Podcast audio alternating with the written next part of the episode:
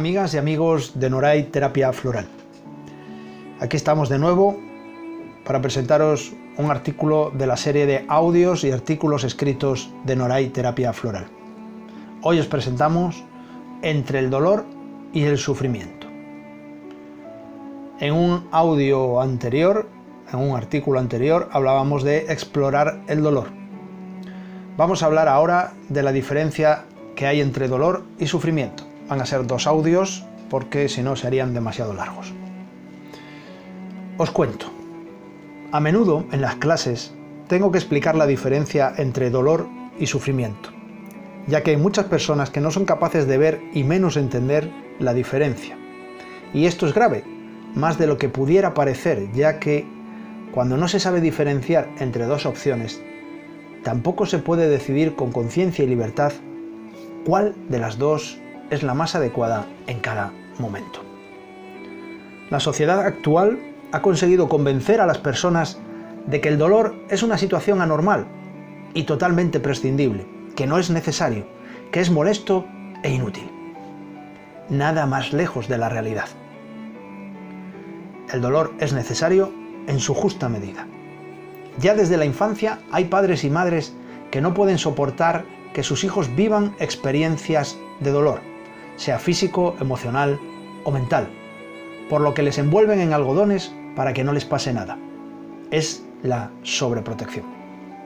Más tarde, a partir de la adolescencia y la juventud, se enseña a los hijos a ocultar el dolor para que nadie lo vea, o a tomarse una pastilla en cuanto algo duele.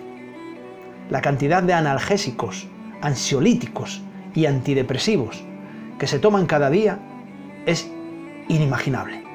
Y su función no es eliminar el dolor, sino ocultar las causas originales que lo ocasionan. Con esto no estoy diciendo que no haya que tomarse algo cuando es necesario, pero ¿cuándo es necesario? ¿Y cuál es el precio que se paga por ocultar el dolor? En este artículo me voy a referir concretamente al dolor emocional, el dolor que se pone de manifiesto cuando las cosas no salen como uno espera, cuando se produce una pérdida, un fracaso, una frustración, una ruptura, un desamor, una muerte. A veces ese dolor es llevadero, en otras ocasiones es tan profundo e intenso que llega uno a sentir que la propia esencia se parte en dos. Y sería preferible dejar de existir a seguir viviéndolo. Todo esto forma parte de la naturaleza humana y de las experiencias que el ser interior ha de vivir. Aquí es el punto en el que hay que diferenciar entre el dolor y el sufrimiento. En el caso de los seres humanos, el dolor emocional advierte de que el sistema emocional o mental está viviendo una experiencia que no les grata.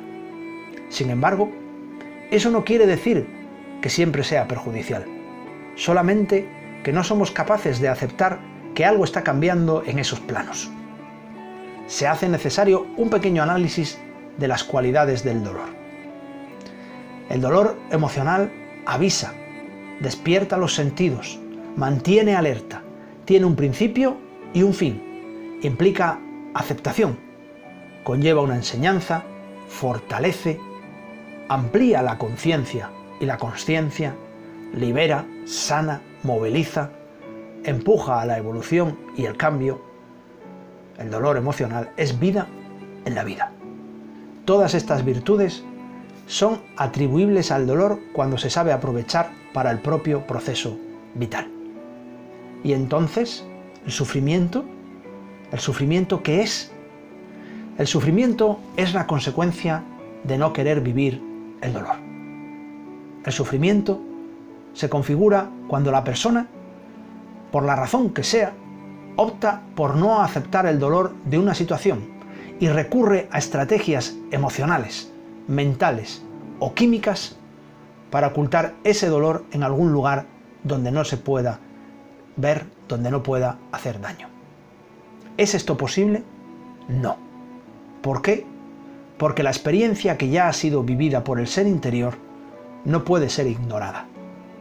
Se puede ocultar en algún lugar profundo de la memoria o incluso enterrar la experiencia en lo más profundo del inconsciente, pero no puede hacerse desaparecer de la esencia de la persona. Por eso, allá donde haya escondido ese dolor, comenzará a pudrirse y a destilar gota a gota su veneno de sufrimiento.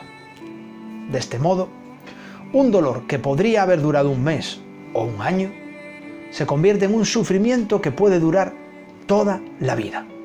Porque mientras ese dolor no sea aceptado como experiencia que ha de ser vivida, permanecerá encerrado, oculto y tóxico, envenenando día a día la existencia de la persona. En contraposición a las cualidades del dolor, el sufrimiento oculta, adormece los sentidos, implica negación, atonta, tiene principio pero no tiene fin, mantiene en la ignorancia, debilita, aliena, esclaviza, enferma, paraliza, imposibilita evolucionar y cambiar y es muerte en vida.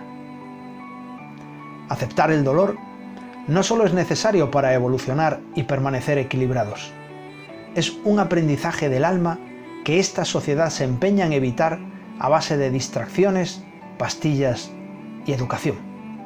Una sociedad que ha normalizado el evitar el dolor como sea, convirtiéndolo en sufrimientos, grandes o pequeños, que mantienen a las personas en la ignorancia y en la esclavitud.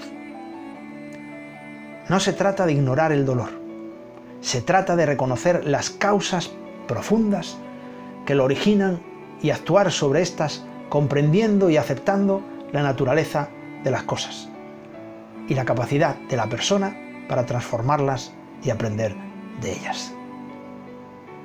El gran maestro Buda dijo, el dolor es inevitable, el sufrimiento es opcional. Ahora, sabiendo distinguir entre ambos conceptos y sus diferentes naturalezas, quizás más personas acepten el dolor como fuente de crecimiento, de evolución y dejen de lado el sufrimiento que les lleva a enfermar.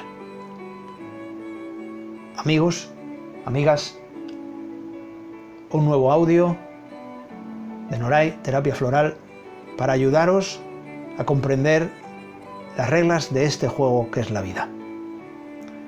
Espero que os sirvan, que os sean interesantes. Y recordad, para transformar todo este conocimiento en sabiduría, tenéis que atreveros a aplicarlo día a día. Hay una segunda parte de este artículo que también podéis escuchar en los audios de Noray Terapia Floral. Muchas gracias y hasta pronto.